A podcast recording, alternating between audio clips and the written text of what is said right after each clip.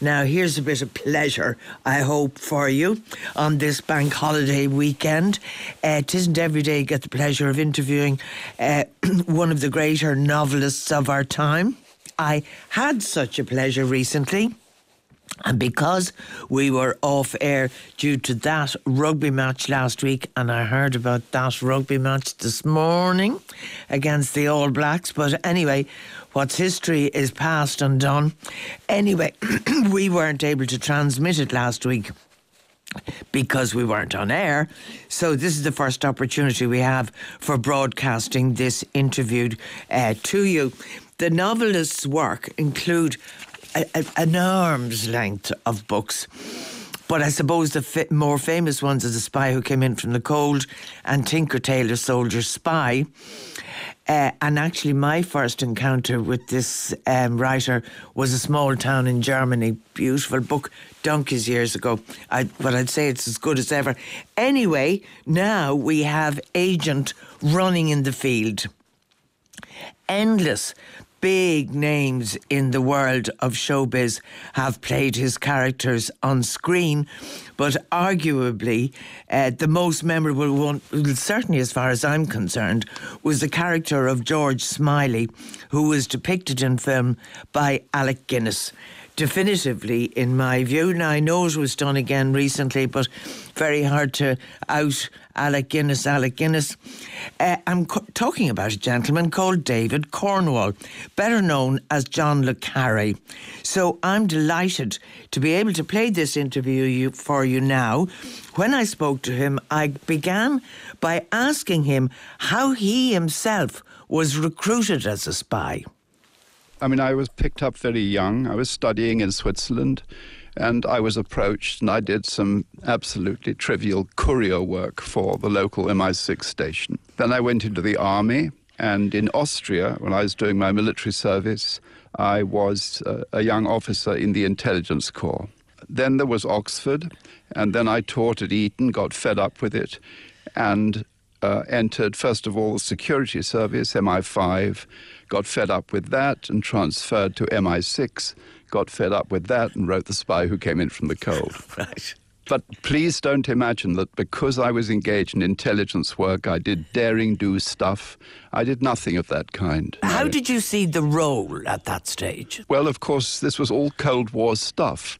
So our loyalties were to a point defined for us, predetermined. And so it was it was the odd situation of having an enemy, a real enemy, more or less, the communist enemy, which had quickly become the substitute for the Nazi enemy. The seamless transition from anti Nazism to anti communism was quite extraordinary.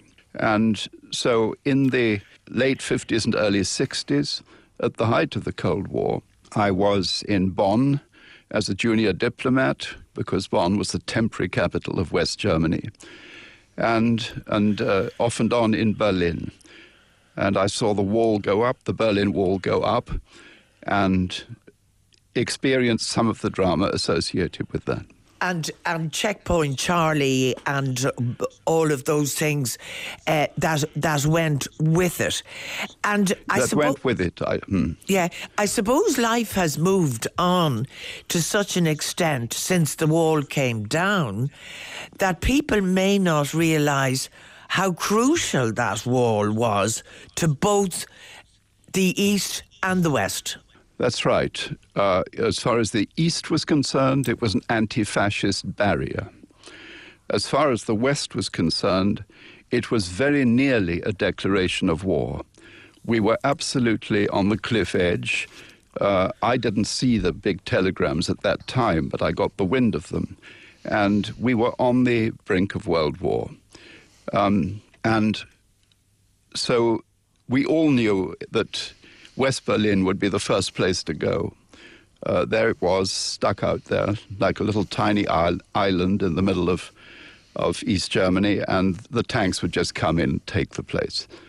Uh, also, if it was an atomic war. We suspected, I think, that the Russians would not regard even East Germany as, as a safe zone. In other words, um, they would, would have been perfectly capable of involving East Germany in the nuclear holocaust. And that was very real uh, in the sense that people were frightened and people were worried about it. Even people who mightn't have had the level of information uh, that you might have had. It was in the air. It was in the air, absolutely, in the air you breathed. And it produced crisis behavior. People contracted reckless love affairs. Um, the level of, of crime, looting, and so on was quite impressive. But also, the, the very nature of the way the Cold War was being fought was itself provided a particular kind of peril. Um, there were substantial kidnappings from west to east, and though I was never involved in them, I'm sure we repaid the compliment. Um, the East Germans tortured, uh, that Stasi, I mean, the Stasi tortured, the Russians killed. So the perils were terrible, and the scale of the Cold War, the scale of the spy war at that time, is kind of not imaginable.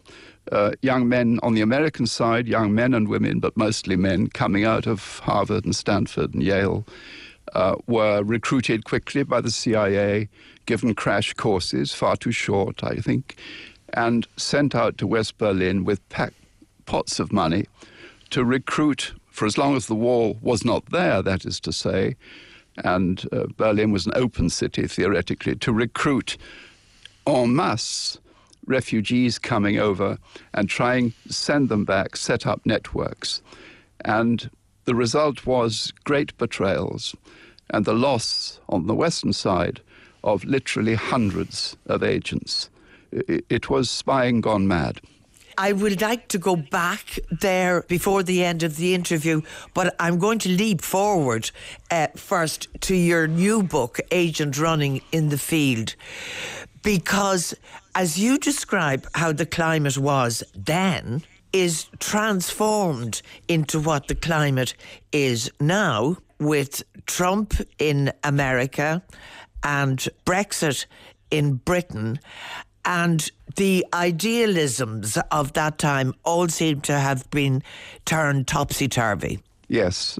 I mean, when you say Trump in America and Brexit in Britain, I'm, I'm thinking Trump in America and Johnson in Britain and the same kind of disagreeable little pack of uh, advisors and sycophants uh, that each of them has. There's something very nasty growing up in the land of England and we have to suppress it or change it in some way. That's my personal view. Uh, in my book, Agent Running in the Field, I played with the idea that we have actually lost touch with ideology in politics. It's about winning, it's not about governing anymore in politics. And I have one character who, despite this climate of unbelief, of detachment, uh, does actually believe in something and acts on it with, for him and others, disastrous consequences.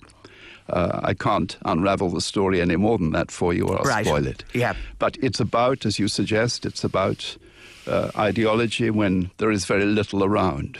I have personally a huge attachment to Europe, to great belief in what we achieved in Europe in the way of alliances, and I am heartbroken to see this move to detach ourselves from the euro. I, I have no idea who are the supposed winners, apart from hedge funders and people like that. I just don't see where the profit is.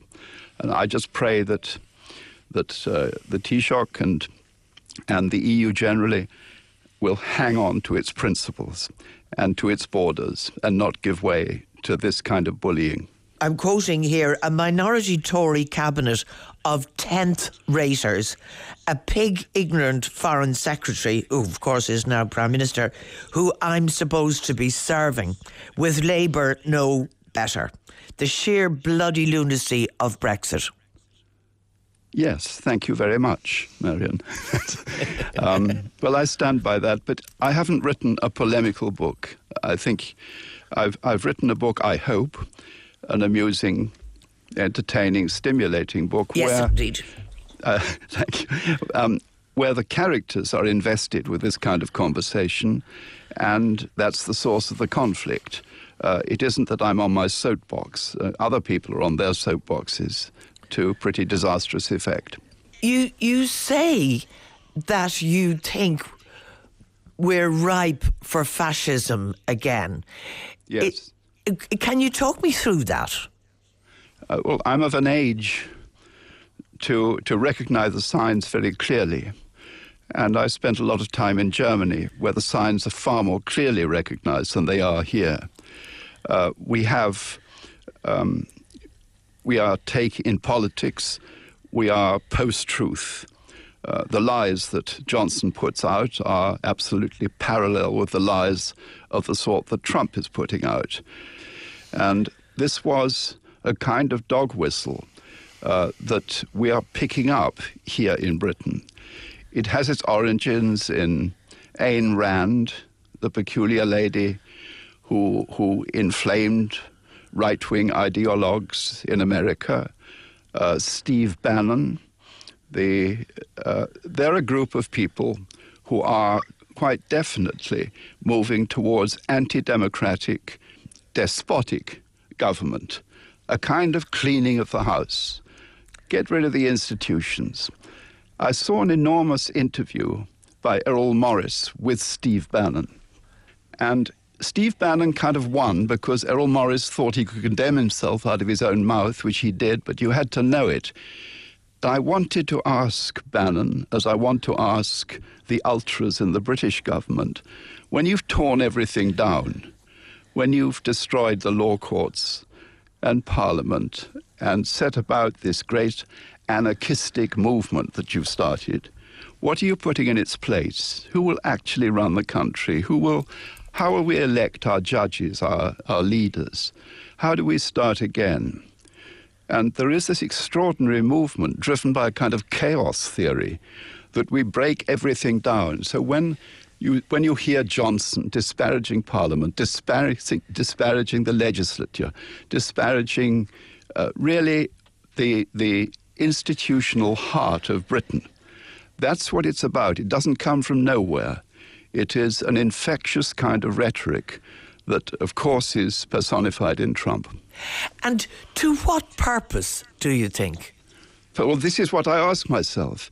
Uh, I, I, don't know any longer to what purpose we are we are Brexiting. Um, it's all about taking back control, and as far as I can make out, giving it to Trump it's a, a most extraordinary venture, which seems to me to have gained in huge rhetoric and lost in logic. Well, we are sort of in the eye of the storm here in Ireland because yes, you are. certainly during the campaign to Brexit or not, uh, there was little mention of the Irish dimension, but the consequences for us are pretty big, uh, astronomic. I was in I was in Ireland quite recently, and the Taoiseach was saying that uh, fifty thousand jobs were at risk. And probably many more. All your goods have to come across Britain. We know those things. I don't know how our government can ignore the chaos it will be visiting on Ireland. Well, what's even more worrying, possibly, is the threat to peace and to give to give rise to what we thought we had put behind us with the Good Friday Agreement. That is extremely alarming, and I don't hear it being much addressed, as you say. It seems to have got forgotten in the in the conversation. But it was there right from the beginning. That's the oddity. Wise people pointed out right at the beginning of the Brexit talks that Ireland was the absolute keystone of it. Well, we'll see how it plays out. It is impossible uh, to anticipate anything at the moment. Uh, can I go back to this notion of idealism? Yes. And I mean, I presume Steve Bannon is is playing for something. Uh, Mr. Cummings in your country uh, yes. is playing for something.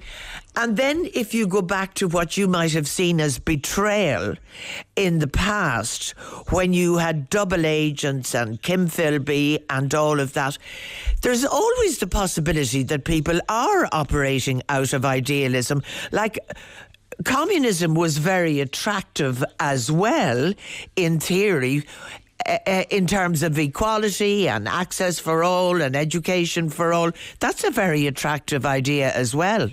Yes, it still is. I mean, here now in Britain, as the election looms, we will be choosing between a kind of Leninist anti Semitism and uh, a neo fascism. Uh, in, both in embryo, I accept that, but all the preconditions are there.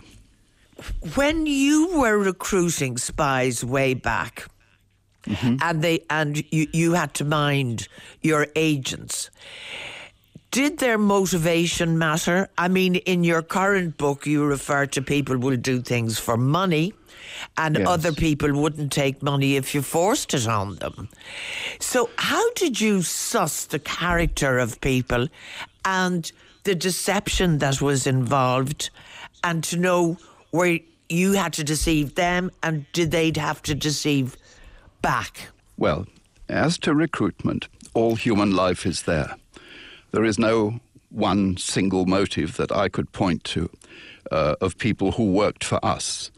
Uh, somebody might come to us because he hated his employer. Somebody else might come to us because he was in love with the Queen. Uh, somebody else again uh, because he felt deeply and ideologically that the system he was serving didn't work, was wrong, had fallen into the wrong hands. Some were communists who didn't believe it, that their communism was being properly expressed by the system they served. Uh, other people, yes, they just wanted money, resettlement, the promise of resettlement, uh, payment. But then there were yet people who loved it for the buzz, the excitement of playing both ends. An odd moment when Kim Philby is being interrogated in Beirut and sizing up to make his very partial confession of having spied for the Russians for 30 years, except he didn't say 30. And he said to his friend, uh, Nick Elliott, as they were, as the English will, um, traitor and interrogator sitting over a drink, he said what he really missed um, was the, what he was going to miss and what he had missed in recent months was the, the tension that came with serving two masters in those contradictory terms. So it's a wide range of human motives, and those, I mean, really, that's what keeps me writing about spying. It's the fascination, it's the possibilities of character all the time. Uh, it's, uh, I can't help, I think, as any writer does, really. I can't help looking at people and speculating about their characters noticing their gestures and things like that. Whether I'm a spy or a writer, I don't know. Um, I think it was the element that I was projected into by chance in the formative years of my life. And if I'd gone to the Navy instead, I suppose I'd be writing about the sea. and at this moment, I'd be writing about the flagship going down. You spoke about deception, and obviously, deception is at the heart of spying one way or another. But you also spoke about it as being demeaning and that you yourself had to engage in it and pose as a communist when you were in college. Yeah, that's absolutely right. I, I think even then I did it at some personal cost. And even now, I think it was right to have done it. Uh, if I hadn't done it, I would have had to get somebody else to do it, or somebody else would have been recruited.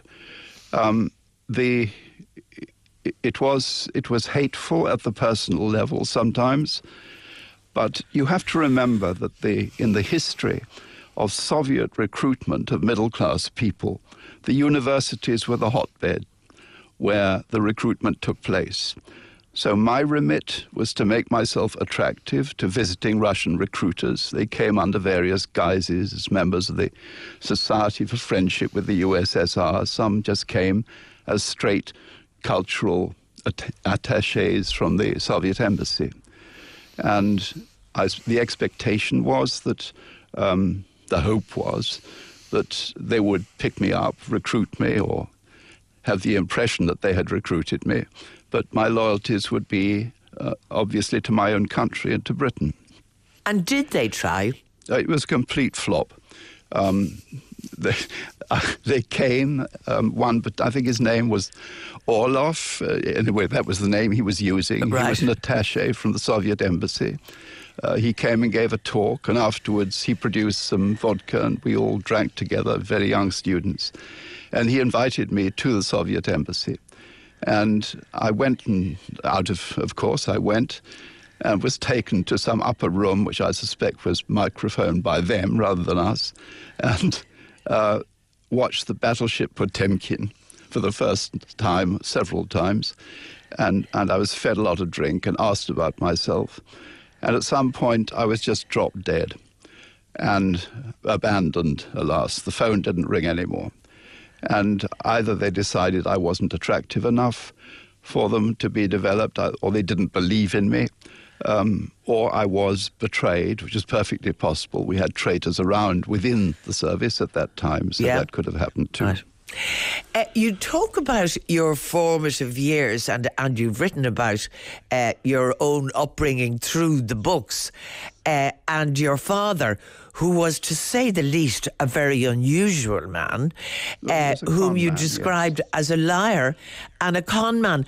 But he was keen that you should be educated in a fashion that you would have the correct accent to be accepted in certain classes.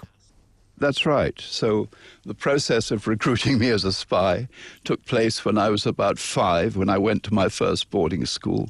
I came from, since I was largely brought up at that time by my grandparents, I came from a family with strong regional accents, either Dorset or Irish, my grandmother. And uh, I had to learn the manners and the attitudes of, of um, people from much more stable and, and uh, settled backgrounds. And I had to pretend with time that I had a full full blown family.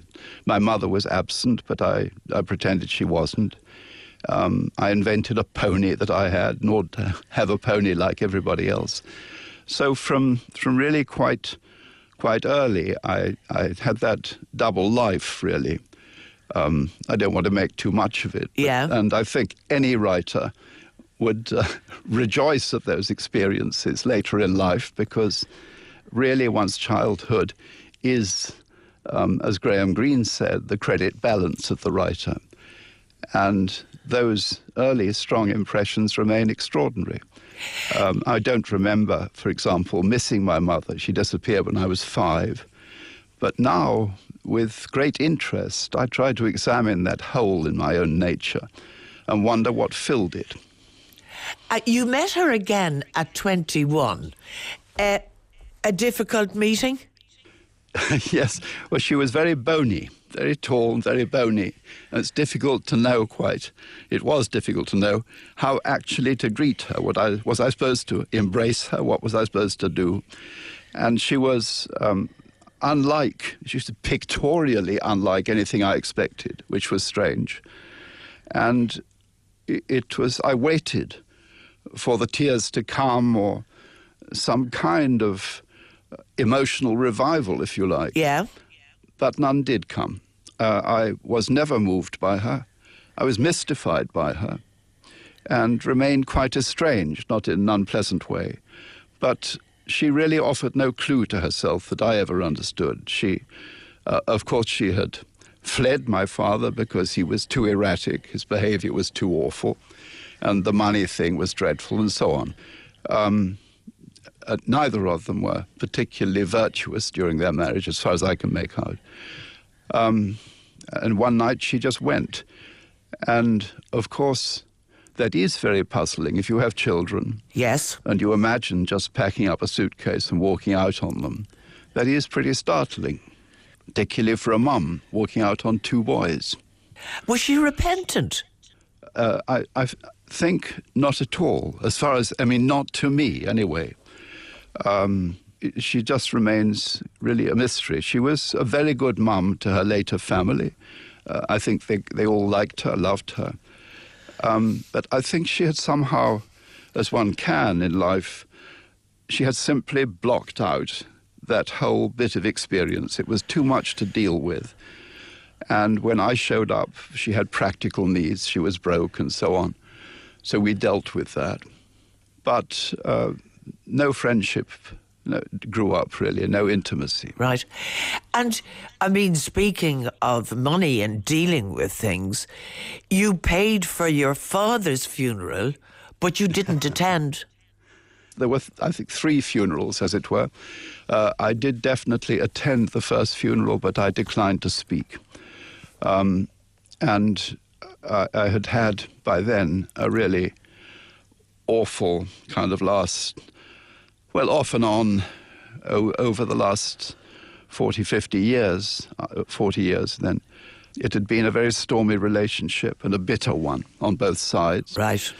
And uh, I, I couldn't come to terms with the, the bodies in his path, if you like, the damage he'd done.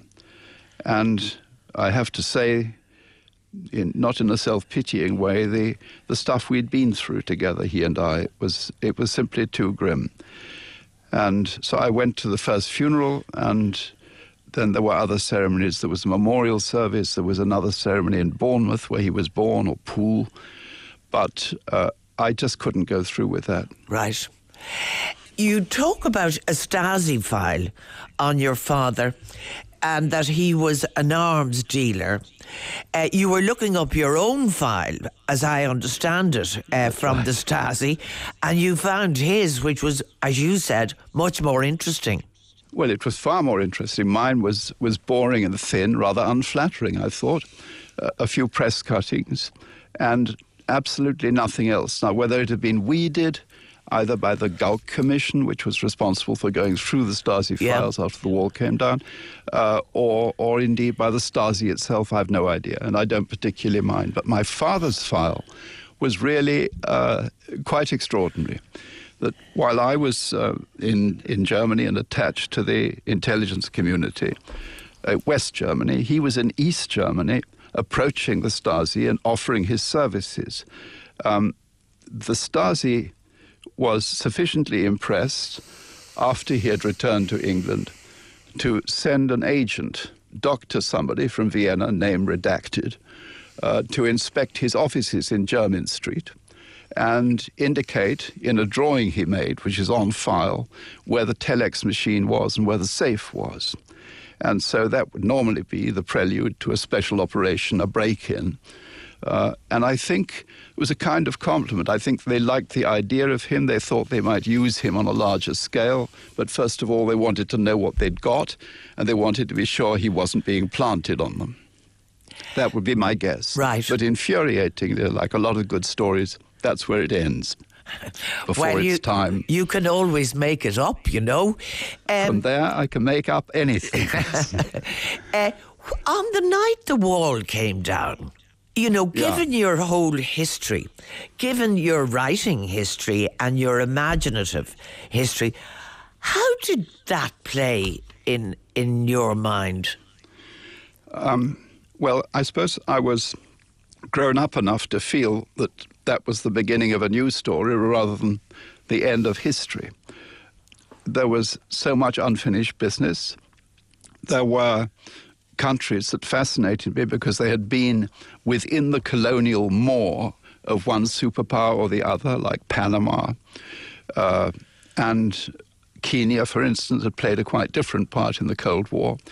And I, I visited them. I was fascinated by Russia itself. So just before the wall came down, I think in 88 or 87, I had visited the Soviet Union as it still was. Yeah.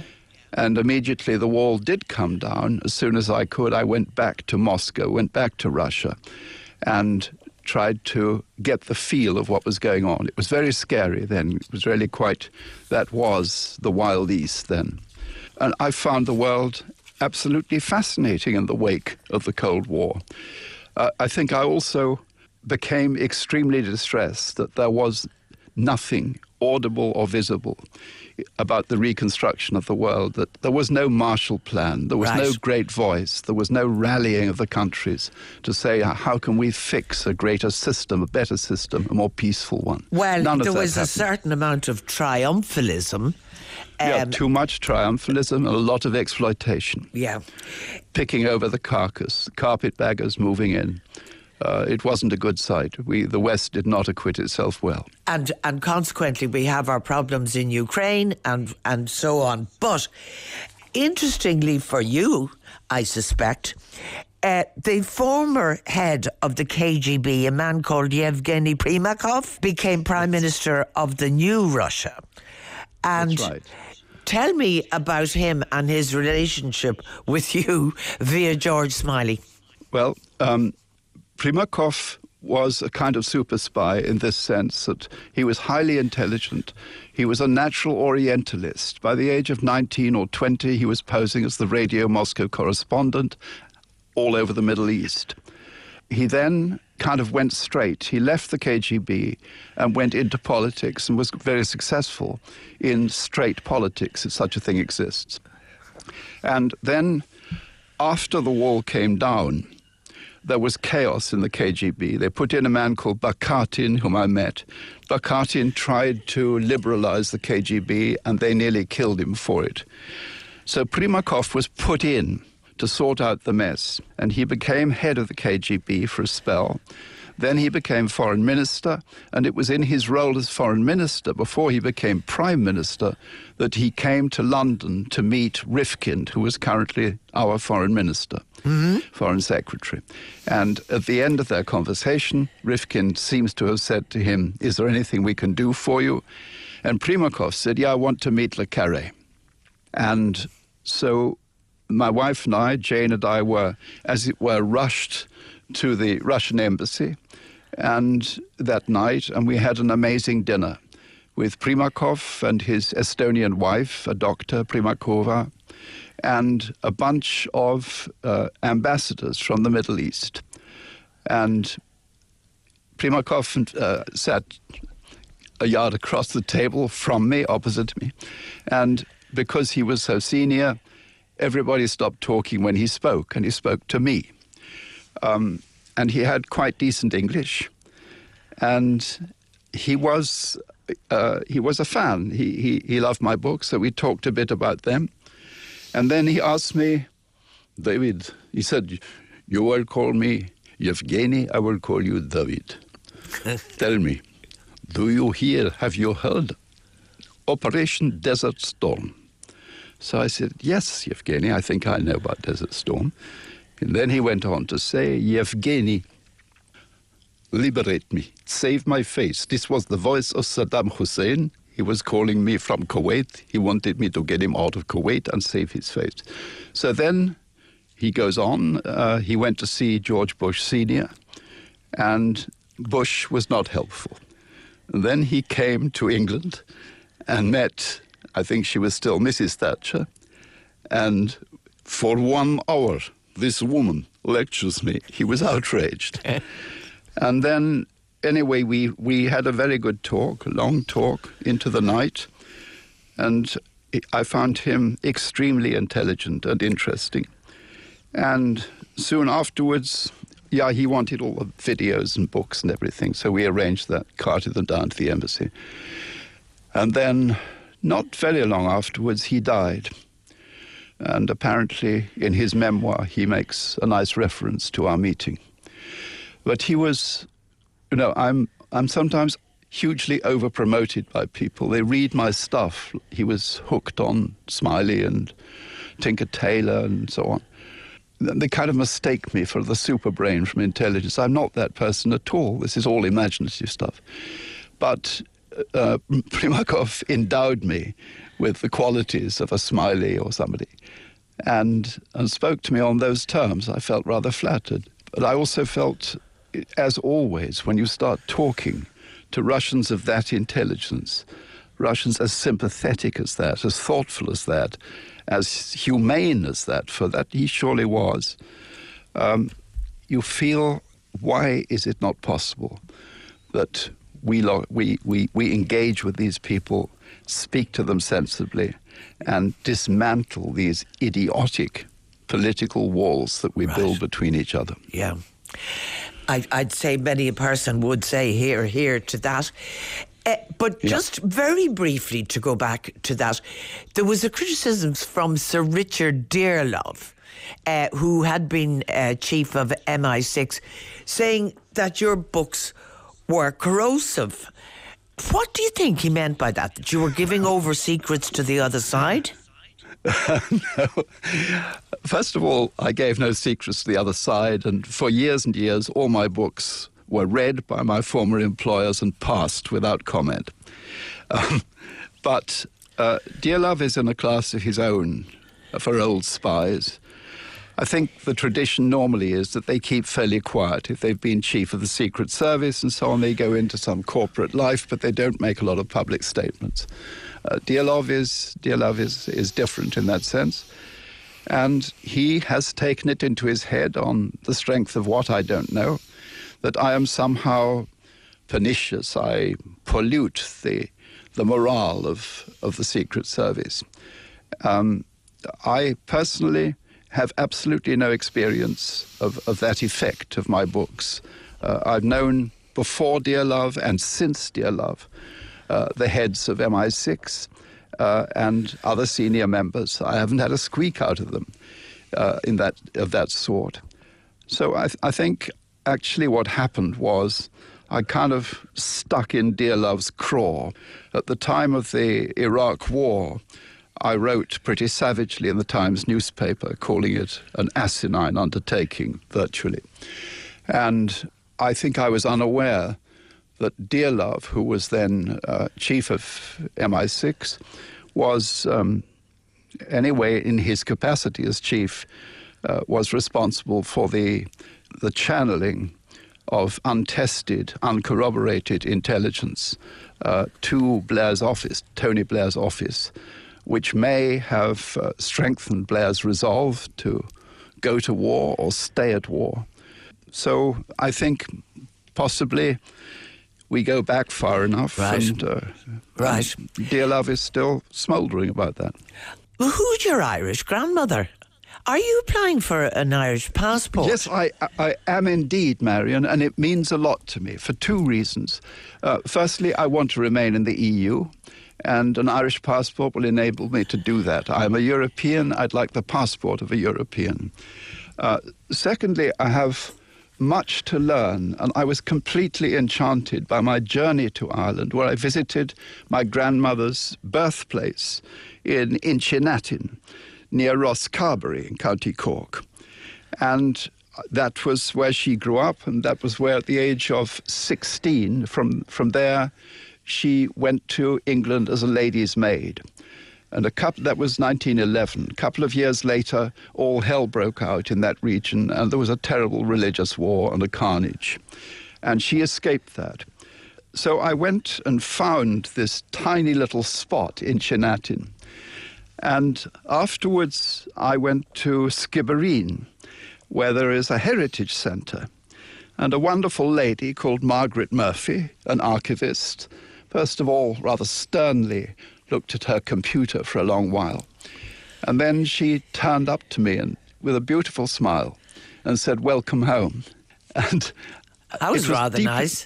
Oh, it was very moving, and and uh, particularly since I, you know I had no way really of relating to my mother. Uh, I, I immediately fell in love with my grandmother and uh, explored as best I could her life in those days. What was her name? Her name was Olive Wolfe. W O L F E was her maiden name.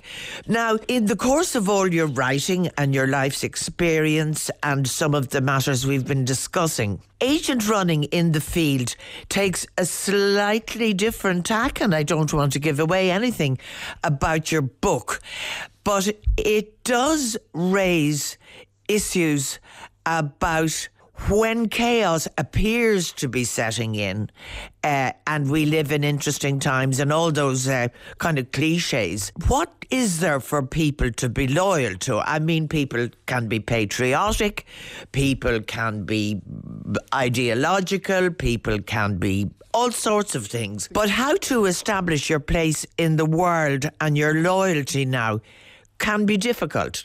I think it's terribly difficult. In the case of my character, uh, he had an ideological fixation uh, on a European country, and that was what drove him. He refused to give it up.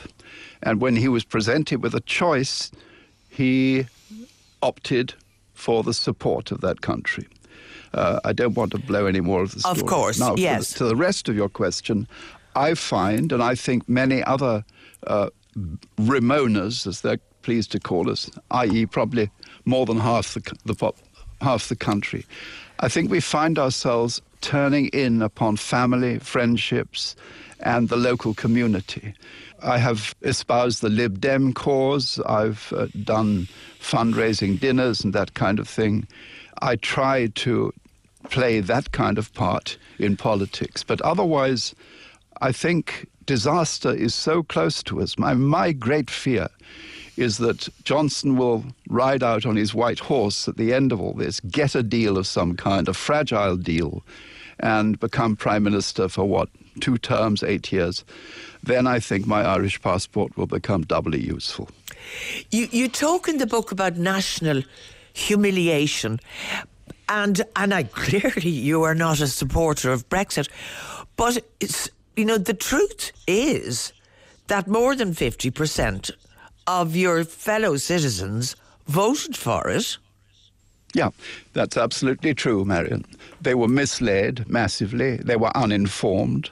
They had no idea what the process would be any more than the people who were actually selling the idea of Brexit. Nobody had on either side a clear vision of what was going on. The Remainers didn't speak well for themselves. They had no mob orator of the Johnson sort uh, to speak for reason.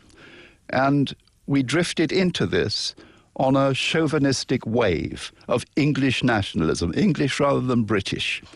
And the, the core of it, if you know English society well, the core of it remains Etonian, upper class, landed, probably with a massive offshore money.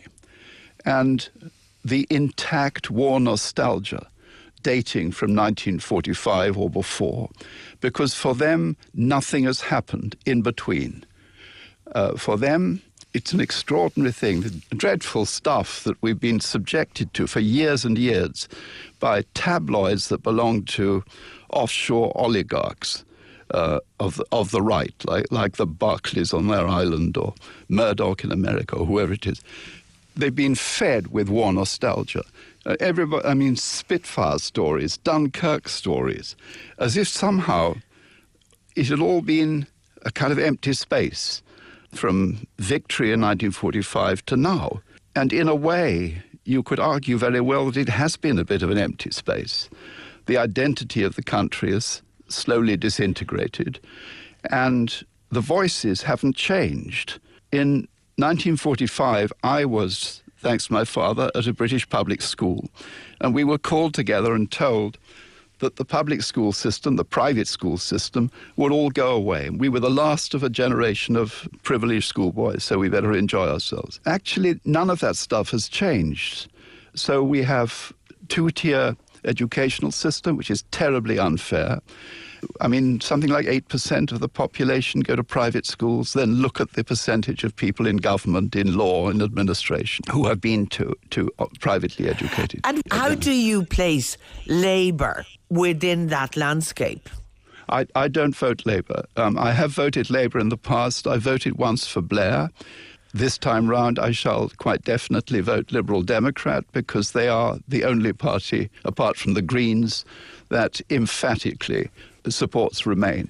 How you vote Labour at the moment, I do not know because I don't know how to put it politely, but but uh, Corbyn has been sitting on the fence so long, he must have a very sore backside.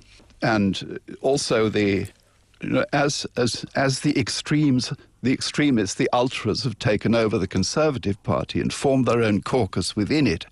So, in the Labour Party, the ultras of the left uh, are steering the movement into a kind of uh, stasis, really, where they're perfectly happy for Brexit to take place. All they want to do is recreate society. Okay, and just one last question. I mean, this is crystal ball stuff, but when you talk about that nostalgia for Englishness of a certain kind, and you look at the fact that Scotland uh, voted to remain and Northern Ireland voted to remain, and it looks like there's a growth for remain for, for Wales who actually voted to leave. But do you think this could damage the structure of the UK ultimately?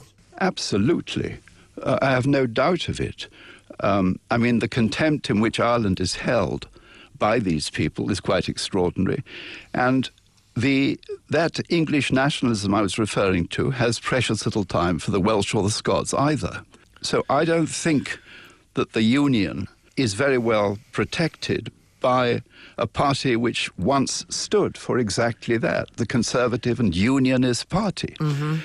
It, it seems to me that no principle is worth keeping if it, if it stands in the way of the ambition of Boris Johnson and his, I don't know, that flea circus of people who support him.